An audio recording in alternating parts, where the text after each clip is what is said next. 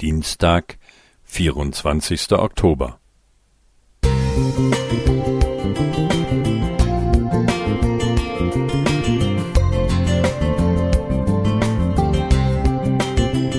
Ein kleiner Lichtblick für den Tag.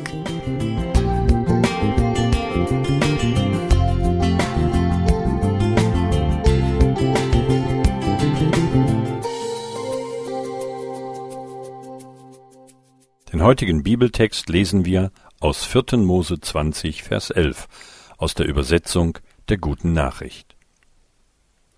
Er hob den Stock und schlug damit zweimal an den Felsen. Da kam so viel Wasser heraus, dass Menschen und Vieh genug zu trinken hatten. Wir befinden uns in Kadesh, einem trostlosen Ort auf der nordwestlichen Sinai-Halbinsel. Mirjam ist soeben verstorben, und selbst nach vierzig Jahren Wüstenwanderung scheinen die Israeliten immer noch nicht allzu viel dazugelernt zu haben. Sie murren mal wieder, und die ganze Situation ist geprägt von einem Déjà-vu-Gefühl. Wie damals, kurz nach dem Auszug aus Ägypten fehlt Wasser, und das Volk wirft Mose vor, es in der Wüste verdursten lassen zu wollen. Wie damals fragt Mose Gott um Rat, und wie damals schickt dieser ihn mit seinem Stab zu einem Felsen. Doch diesmal soll Mose nur zum Felsen sprechen und ihn nicht schlagen. Bedauerlicherweise schlägt Mose dennoch zu.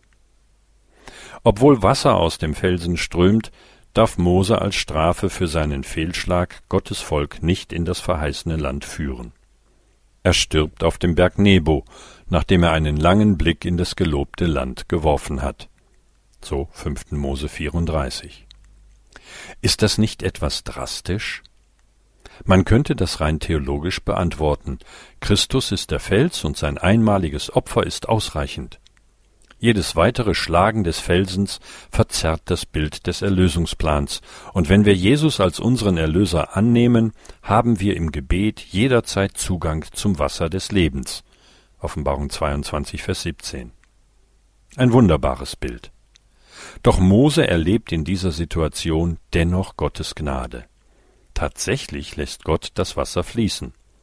Der Fels bleibt nicht trocken, und Mensch und Tier können ihren Durst stillen. In einer Kultur, in der Ehre und Scham eine große Rolle spielen, steht Gott zu seinem Freund Mose trotz dessen Ungehorsams.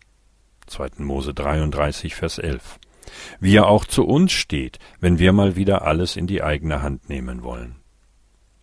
Und noch mehr Gnade. Als Mose am Ende seines Lebens auf dem Berg Nebo steht, sieht er mehr, als man mit dem bloßen Auge sehen kann.